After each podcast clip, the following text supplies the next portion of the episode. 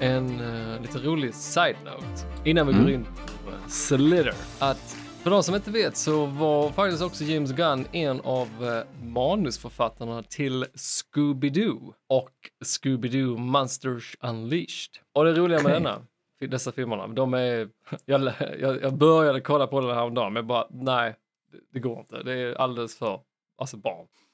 Och tydligen så vann de 2002, alltså Stinker Award, vilket då betyder Worst Screenplay for a film grossing more than a hundred million using Hollywood math. Men jag kommer ihåg när jag såg den första filmen, jag tyckte den var rolig. Mm. Back in the day. Men alltså den, den är, jag kan ju säga den är ju ännu mer alltså barnfilm. Jag tror man kan, alltså hade kanske du och jag sett den nu eller satt igång den när man hade mer jag tror inte jag var bara på riktigt humör så här kanske man eh, Ja, uppskattar nej, den. man Liksom. måste ju vara i rätt mindset, lite rätt inställning när man förväntningar. Shaggy är min favorit. Kanske mångas favorit. För vem fan kan relatera till, ehm, vad heter han? Eh, Fred. Fred. Han som är Ja, så men självupptagen. Det, ja, men alla, det är ju bra eh, sk- skådespelare i, eh, i hela cast. Jo, det är en bra, det är en bra mix. En bra mix. Men ja, nej, så det var, det var lite roligt att eh, och också en annan, annan film han har eh, varit med och eh, skrivit manus. Det är faktiskt Dawn of the Dead. Som är då från Zack Snyder som vi pratade om innan, som var regissören till den filmen. Det är ganska kul. Två eh, regissörer inom superhjältefilmer har jobbat på en film tillsammans och då, då är det Dawn of the Dead. Alltså den filmen måste jag ha sett 20 gånger. Alltså no joke. Jag vet inte varför. Eller det bara var på det, när man var yngre man kunde se liksom, samma film om och om igen för att antingen var man inte riktigt bara uppmärksam, uppmärksam tillräckligt mycket eh, uppmärksam på filmen eller att det var att man såg den först med kanske själv eller man såg den med polarna eller det, det var bara så coola zombieslaktarscener. Precis, och denna filmen om jag kommer ihåg var en ganska, känns som var en ganska big deal eller känd eh, allmänt. Alltså jag får tydligen var det John, Dawn of the Dead är, um, den här den är från 2004. Men det är en, eh, en originalfilm från 1978 och då är den skriven Ja. av George A. Romero. Romero. Ja. Och han är ju ganska känd inom, inom skräckfilmer och, och sådant. Tydligen gick under namnet King of the Zombies. Så då han också kallats för zombiefilmarens fader. Så eh, därför tror jag också Dawn of Dead var en big deal, även den här 2004-versionen, för att den eh, var då byggd från ett original som fick jättemycket uppmärksamhet. Men originalet har jag inte sett, jag såg en trailer på den och den tänker jag aldrig se. Så Men det var från eh, 70-talet så det är okej, Ja. det måste man ju inte. nej, men då eh, tar vi oss in på Slither. Vi slinker in, precis som postern, som vi nämnde lite tidigare.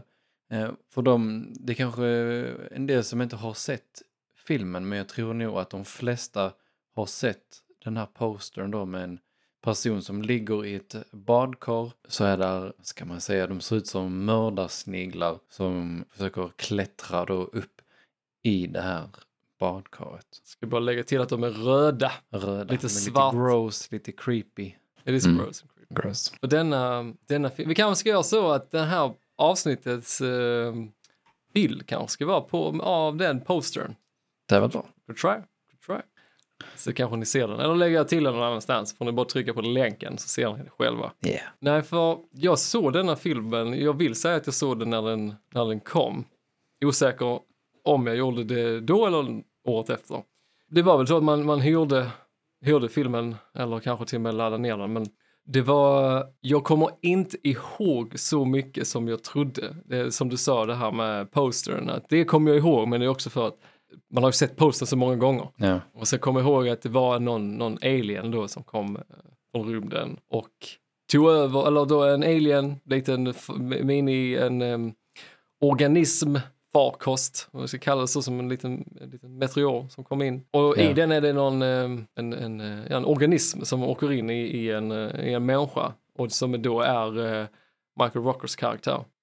Och den här tar över då, Grant Grant som han, Michael Rockers karaktär heter. Och är, som man får reda på lite längre in i filmen, är då en, en alien som åker till från planet till planet och tar över människor och äter upp resten, eller resterande invånare på planeten och sen åker vidare. Ja, och den här eh, rymdvarelsen är en typ av eh, en, vad man vill kalla det, en hive mind. Mm. Så den alien som, organismen som åker in i Michael Rookers karaktär är då huvud-alien och de här andra sakerna som tar över andra människor är i princip en del av honom, eller av den här organismen. Storyn av filmen bortsett från eh, det här, men det, det är ju den här eh, alien som rymdvarelsen, organismen som försöker ta över en, en small town eh, där vi ser Elizabeth Banks, Nathan Fillion som är, kan man säga att de är huvudrollerna. Ja, Eh. Nathan Fillion är en, eh, en sheriff i den här staden som är kär i Elizabeth Banks eh, vars karaktär är då gift med Michael Rook. Inget kanske riktigt triangeldrama på det sättet, men ehm, du märker ju tydligt att den här Nathans karaktär är ju kär. Försöker vara lite cool på den här festen, de träffas då och lite flörta och då är inte Michael Rooker med för um, då är han redan övertagen av den här organismen. Men den handlar väl mer om att de, de ska försöka stoppa den här rymdvarelsen då. Och denna filmen, eh, jag ska bara säga det, den alltså rent av sagt är äcklig, skulle jag säga. Alltså, Ja, Fy fan! kategoriserad som en skräckfilm, men jag skulle säga att den är mer typ gross Mm. än läskig. Om man säger som alla de som kravlar runt och så. Så den är mer äcklig än läskig, för min del. Ja, nej men vad, det här, på den, på den tiden så var det mycket det här med ehm, eh, body horror, alltså typ, alltså deformity, alltså typ, eh, Ja, att de förändrar kroppen Ja. och så. så, Ja. så när man ser den nu, alltså, det så här, fan blev det, mer än, nästan 20 år, men så här 17 år sedan. Att Ja. Det är att nu, om man ser den idag, den är fe, det känns felplacerad i tiden, men det, det är nästan som att om man ser den ska man verkligen tänka på att den gjordes 2006. Faktiskt, jag tyckte, jag gillade den här filmen mer än jag gillade Super. Mm, interesting. Här får du, får du argumentera här för din sak, Erik. Varför? Ja, jag vet inte. Jag gillade, jag gillade storyn, Nathan Fillions Mm. karaktär. Jag vet inte, jag tyckte, alltså den är ju väldigt annorlunda från Super. Jo, jo, det. Jag gillade filmen mer bara på något sätt. Eh, För att även om jag gillade Super så kände jag att med superhjältedelen att eh, det är inte på samma nivå som till exempel Guardians då med hur han har satt ihop filmen så eh, då i och med att den är så eh, på ett annat eh, annorlunda så inte, jag inte uppskattar den här mer på, på något sätt och jag gillade mm, eh, att de använde praktiska effekter för Mm. den här organismen när de blir större. Ja. Man ser de här tänderna och det var, väldigt, väldigt välgjort och på, på låg budget. Och, Jag ska berätta där att ehm, Michael Rooker, eh, enligt då, eh, egna ord från eh, James Gunn, gick igenom plågor i den här filmen. Alltså han, den här scenen när man får se, vi kan väl kalla det fas 2 eller fas 3 till och med i Michael Rookers nya kropp där han är, har blivit, det är inte mycket mäns, mänskliga spår i han, enda är typ hans lite huvud, ögon och som Ja. är kvar. Annars har han liksom några tentaklar som liksom är, rör sig i, liksom runt huvudet och uh, han har typ någon svans. Alltså det är så här, gross, gross. Men han, den här, de här tentaklerna som rörde sig, det är ju som du sa, det är praktiska effekter. Och det var ju en maskin. Och den vägde så mycket. Så James Gunn berättade, alltså han har nu faktiskt ryggproblem än idag. För att han verkligen plågar sig igenom detta. Oj, är det sant? Ja, och där är en eh, annan scen i, mer mot slutet av filmen där vi kan då eh, säga den här eh, Michael Rookers karaktär i sin sista fas. Så han är liksom i ett stort rum eh, och det är andra liksom, människor som åker in i han som typ, de liksom bara smälter ihop och det är gross. Det ser ut som en fucking orgy typ. Och han är liksom i mitten av det här organismen eh, som sprider ut sig och det var så bra. Eh, James Gunn kallar det för monster cake. Och tydligen för att det skulle se bra ut, de här andra då människorna som då ligger runt han, eller som är liksom i han på något sätt, i liksom väggen eller på golvet, liksom ligger på ett slags, vi kallar det här liksom, designen, eller vill säga lakanet, eller typ, som går över han, över hans axlar, som trycker ner han också. Så han liksom Mm. håller sig uppe konstant med den här vikten. Så han sa det att, att hela filmen enligt James Gunn var plågsam att göra. Alltså det var, det var låg budget och de fick liksom lösa många grejer på plats. Men då att han verkligen gav en eloge till eh, Michael Rooker som verkligen gick igenom eld och, och, och liksom lågor för att eh, se till att filmen blev, blev gjord på det sättet som James Gunn ville. Så det var roligt. Kanske inte för han, men det var, var intressant. Ja, nej, men rolig fakta. Inte rolig för att han eh, har skador, men intressant. Nej, precis. Men eh, tänk på det, kan det vara att du uppskattar, eller du, du såg Super med ett, eh, att du kanske förväntar dig mer som Guardians? Nej, ja, jag vet inte. Kanske. Jag, vet, jag gillade um, tempot i Slither bättre, tror jag, på något sätt. Ja, men det, det gjorde jag också, absolut. Jag tyckte det flöt på, eh, på ett annat sätt som jag i stunden eh, kände var bättre. Jo, men jag, alltså, jag, håller, jag håller faktiskt med dig över, överlag att Slither en, en känns och ännu mer välskriven och karak- det är fler karaktärer, du känner att du får utveckling, karaktärerna utvecklas tillsammans och du har den här komedin från Nathan Fillion som Ja. jag, jag skrev ner det för jag tyckte det var så kul för han är, han är ju i mitt tycke så är det alltid, varje gång du har en film så är det oftast en film som är mer rela, alltså lätt att relatera till som åskådare. Och Nathan Fillions karaktär bara kommenterar när han ser sådana äckliga saker. Som när han ser den här, det är en kvinna som har blivit matad, för hon är ju en del av den här organismen. Så hon har blivit Mm. en stor, alltså det är så som ett stort fucking bröst i en lada där huvudet är liksom. Bröstvårtan. Ja, Ja. alltså det och, och hon bara I'm so hungry! Och där är det också roligt, hon bara I don't want you to see me like this. Ja, kanske är man eh, partisk till Nathan Fillion och eh, älskar ju Nathan Fillion Mm. och detta var bara något år eller två år efter eh, tv-serien Firefly som kanske vissa har Just sett. Firefly. Han, han bara känns så naturligt Mm. rolig. Han behöver inte, egentligen behöver han inte säga något roligt eller ett skämt utan han bara säger saker på ett roligt sätt som gör att han är naturligt rolig hela tiden. Eh, och så karismatisk. Ja. Nej, men det bästa han sa var mot slutet när han ser den här Monster Cake. Han bara “This is some fucked up shit” och jag bara “Yeah, this is, this is true. This is some fucked up shit”. Och hon bara, ja, yeah, jag håller med. Så Han, han, var, han var liksom tittaren Ja, i sina ja. kommentarer. Nej, det, jag håller också med. Överlag är det en, en, en bättre eh, film i sin helhet. För jag tror också man har mer element i denna. Du har också en karaktär som är The Mayor, som är bara helt galen. Som första gången du träffar Mayor eller blir introducerad så kör han bil och sen någon som stannar framför honom och han bara skriker “You fucking cocksucker!” och man bara wow. Ja, man, man hör i början att ja men det här är the mayor. Ja. Och han upp, men det är bara precis i början som man kanske beter sig som the mayor i det här. Mm. Eh, men sen bara går han all out crazy. Jag gillar faktiskt den, den här skådespelaren, eh, Greg Henry heter Mm. han. Även spelar polis i filmen Super. Spelar morfar till Starlord då i Guardians of the Galaxy. För det som att alla karaktärer var unika och eh, egna och hade sin... De, var ändå... De är ju trovärdiga på allting. Det känns ju inte överdrivet. Till exempel där är en scen där han här, eh, eh, Greg Henrys karaktär, är i en lada och det är typ någon jaktsäsong ska börja och så håller han något tal och det är också så här, det är ju helt absurt det han pratar. Alltså det är, det är Gud, det är som mix av Gud och jagning och det var allting bara är så weird. Men det är så trovärdigt när han säger det för han är så himla en riktigt bra skådespelare och karaktären har man ju fått en, en relation till. Så du bara, ja men okej, Ja. cool.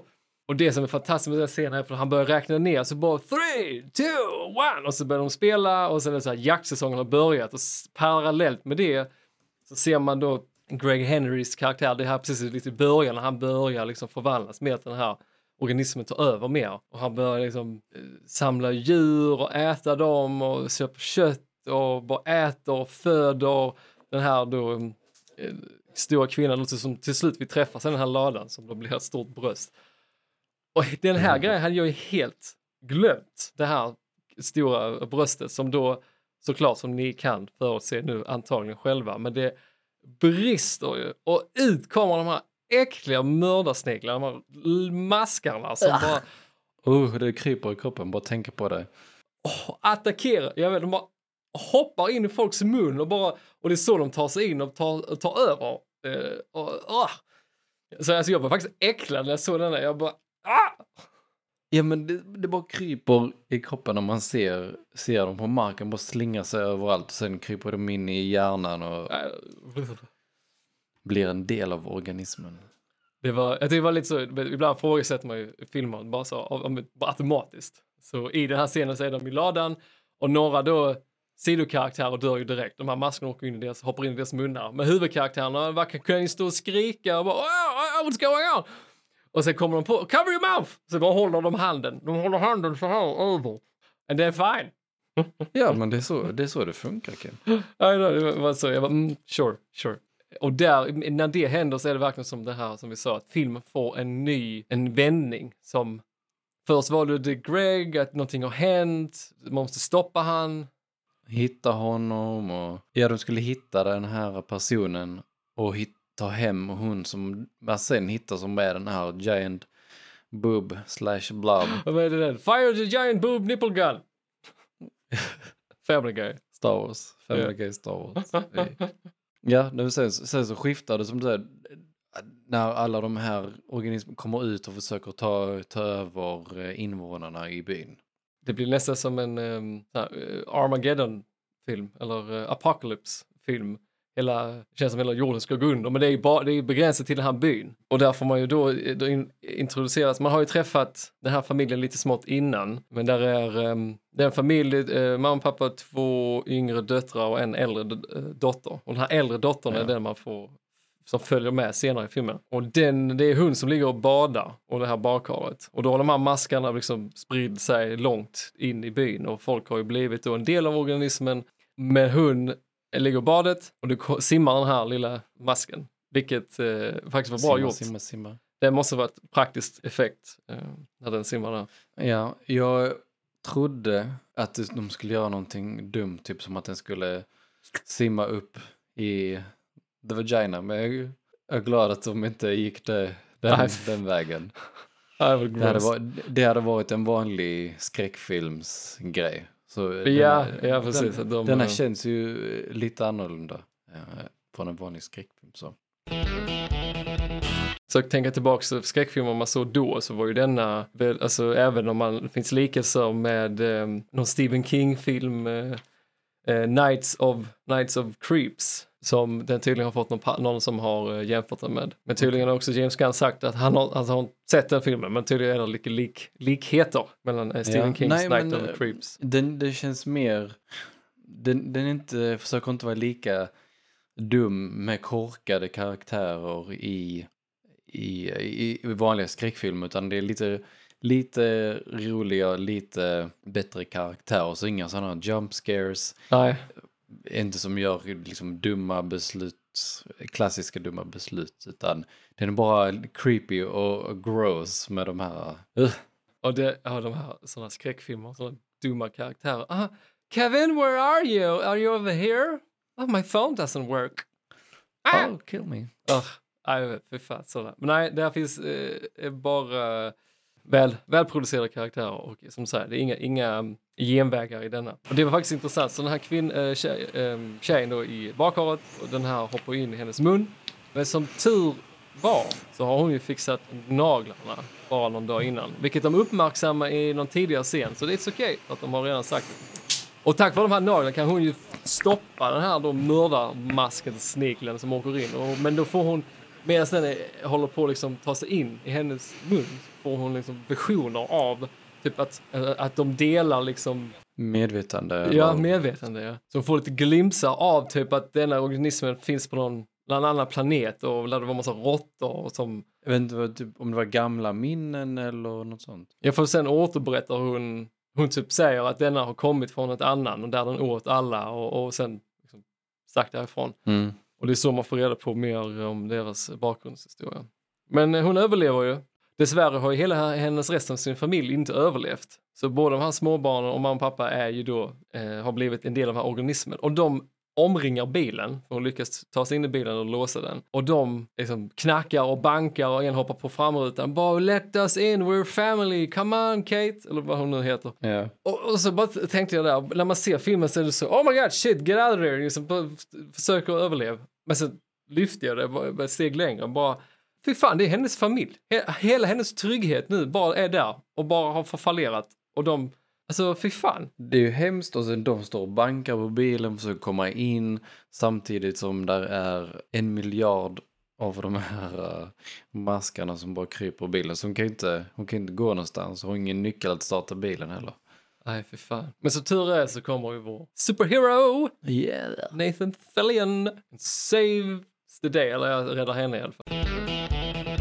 Precis då efter uh, han, Nathan Fillion räddar den här tjejen så kör han och hämtar uh, Elizabeth Banks karaktär då, bad guyens fru uh, och the mayor. Och sen ska de ju då försöka döda organismen, uh, Michael Rookers karaktär, döda hela den. Ja, när de väl kommer fram till huset så ser de ju den här monster cake, att Mm. eh, den här organismen börjar suga in de, de andra eh, som har blivit övertagna, de andra invånarna. Innan detta så har Elizabeth Banks blivit kidnappad och tagen eh, hit. Hon försöker sen eh, övertala eh, Michael Rooker att, att han, eh, eller övertala och distrahera att han, att han inte vill skada henne. Och så. I den scenen ehm, så har, på något sätt är det någon mänsklighet kvar i han.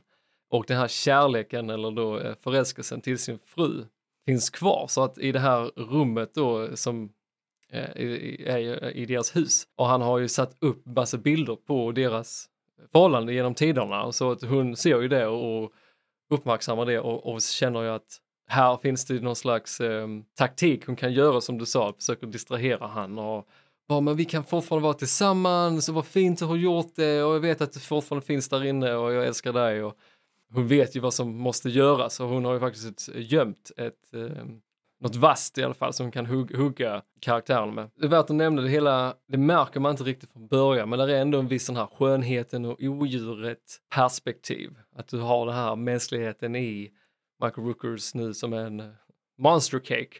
För att de, det är det de har gjort också bra regisserat. Han har gått han visar långt ifrån hela scenen, okej här är en äckligt monster, men samtidigt när de har den här dialogen mellan sig, alltså fru och man, så går han nära in karaktären så att du, du, är så, du ser det här mänskliga mer, du ser inte hela det här stora monstret. Även om hela hans ansikte är ju um, helt liksom monsteraktigt. Ja, man får, man får se hans, hans ögon mer, de fokuserar mer på ögonen som fortfarande är mänskliga. Och halva ansiktet är egentligen mänskligt medan andra har blivit glidit och blev monster och stora huggtänder och så här. Och försöker han, han kan ju inte riktigt prata, men han försöker prata då.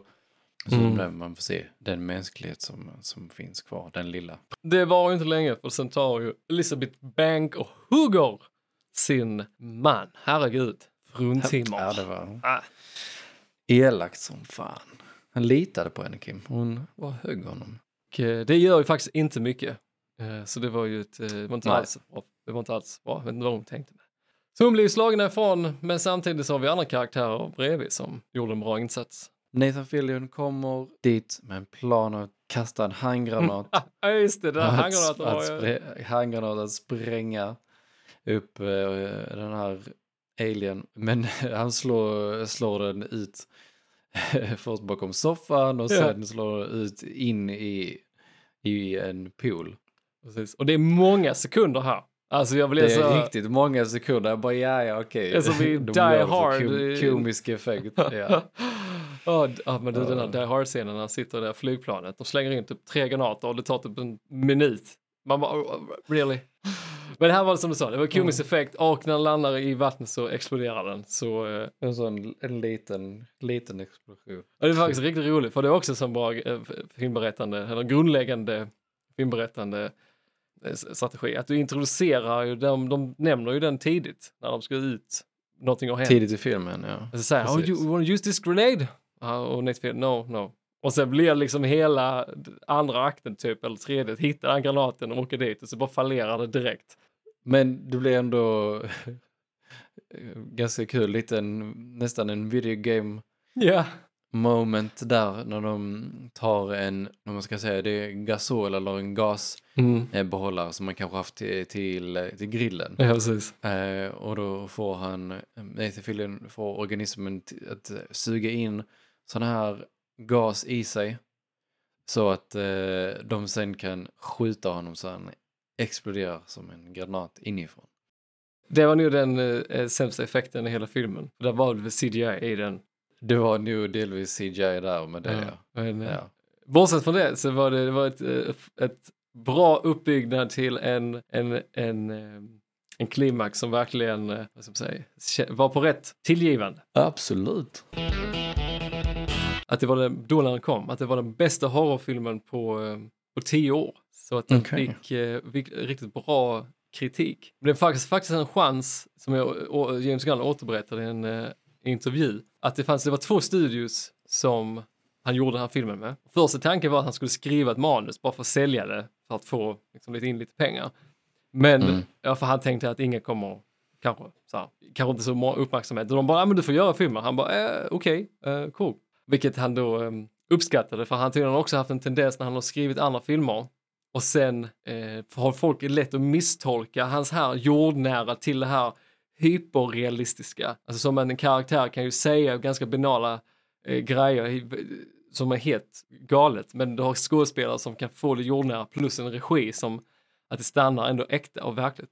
Precis. Sen då när filmen då väl var klar så sa studiorna att ja men det var inte så mycket pengar och budget och så det var någonting att de ville inte att alltså, kritiker skulle få komma. De skulle inte bjuda in kritiker för att det, skulle kosta. Och de menar på att det kanske inte går så bra. Och, och han bara, ja ja okej, ja, men så skulle de då göra någon eh, extra DVD-grej eller någonting med marknadsföring med de pengarna istället. Mm. Så sa James Gunn, han hade vaknat dagen efter och tidigt och bara nej, men, nej det känns inte rätt. Så skriver han ett mail och kontentan av mejlet var att han menar på till producenterna att så här är det, om vi bjuder in kritikerna och får vi dålig kritik så är det sak samma. För att vilken liksom skräckfilm av det här får eh, bra kritik? Han, Mm. han har också kollat på många filmer han hade så älskat. Så började han kolla upp vad de hade fått för box office och de hade gått jättedåligt. Så han bara what the hell have I done? Så han var jätteorolig. Och det gick ju Ja. inte så bra heller på box office som han sa. Men sen då så bjöd de ändå in kritikerna. För han menar, får vi bra feedback så kommer det bli, bli det jättebra. Då sa han faktiskt själv att de fick bra kritik. Och tack vare det så var det som att detta var hans vändningspunkt i sin karriär. Och vilken tur Precis. för det. Så, verkligen. Så alltid go with your gut feeling. Det är så kul, min chef säger, vi säger magkänsla i Sverige, så han säger ju stomach feeling. Jag bara, no it's gut. Dude. Ja, old people. En sista jag innan vi avslutar för att återigen så kan man ju se de här filmerna som en del av The Marvel Universe. Och där är faktiskt också en grej tydligen att i The Collector i The Guardian of the Galaxy har maskarna från Slither i sin collection. Ja, Och till och med den här farkosten, den här organismfarkosten som kom, den här organismen kom i början. På ett sätt är de en, Slither är en del av the MCU.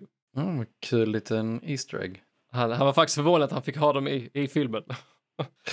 och, och där kan vi också se, för jag tror, alltså om man vill lära känna James Gunn mer och förstå kanske hur han skapar film så är dessa två filmerna för dig som verkligen är ett stort fan av Guardian Galaxy. Jag tror du skulle uppskatta dem på olika sätt men också vara beredd att, som vi sa, det är äldre filmer, de är lite udda och han är, James Gunn är ju, har ju betydligt högre budget nu och har en bredare kompetens idag också. Vill ni se mer av James Gunn? Det finns många fantastiska guldkorn att se. Och det har vi nämnt några och återigen. Vi har Suicide Squad.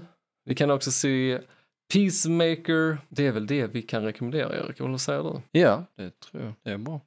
Någon sista kommentar på Slither som, eh, som i film, någon helhet. Vill du ge något betyg kanske eller vill du säga några sista ord?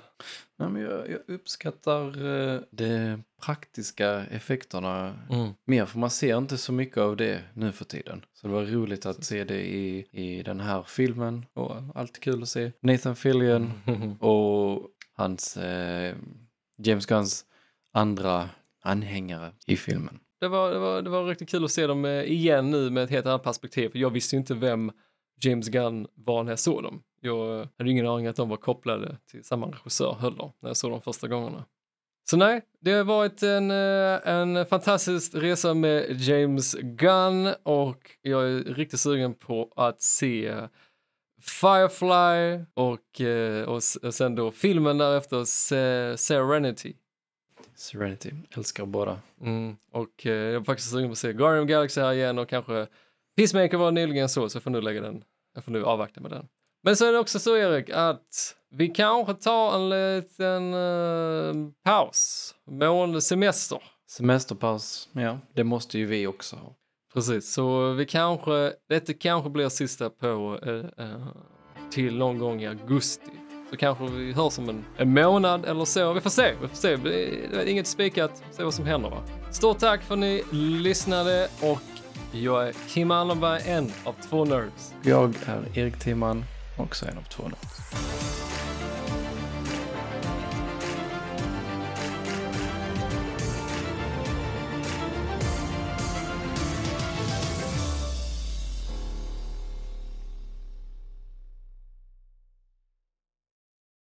Vad hade du sett sa du?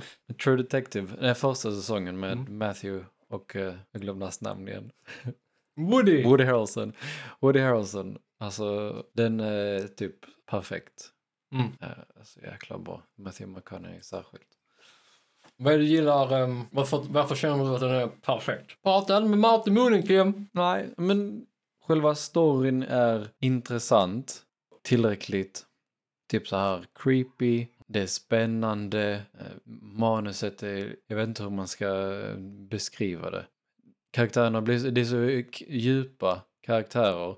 Och hela mm, konceptet, det här är till olika eh, årstider eller årsgångar. Först är det ju 95 när de sitter och intervjuar båda de då, poliserna sitter ju och intervjuar båda två och så återberättar de från olika årstider då, hur de hittade the bad guy. Jag tror inte alls jag hade um, den uppskattningen den förtjänar på den, alltså då. Nej, jag tror att om, om du hade sett om det nu Ja, ja, ja. hade du, ja, it's real good. Men bara allt, uppbyggnaden av att hitta skurken och hemskheterna Du har det. du Det fixat inte- eh, webcam, eller vad har du gjort? Eh, ja. Eller det är en webcam som vi har haft men jag har inte, den har typ varit kopplad på annat håll så jag har inte Mm. flytta runt och så. Ja. Looks nice. Ja, man ser lite så gaming där. Precis. Funkar, Först man eh, satt upp sådana ljudpaneler och sen gaming, switch. Funkar um, dina handkontroller? Du fick köpa en ny, är det en ny kontroll jag ser där? Är du wasting money man? Va? Den röda kontrollen har jag haft jättelänge. Ja, ja, ja, ja, kör, kör.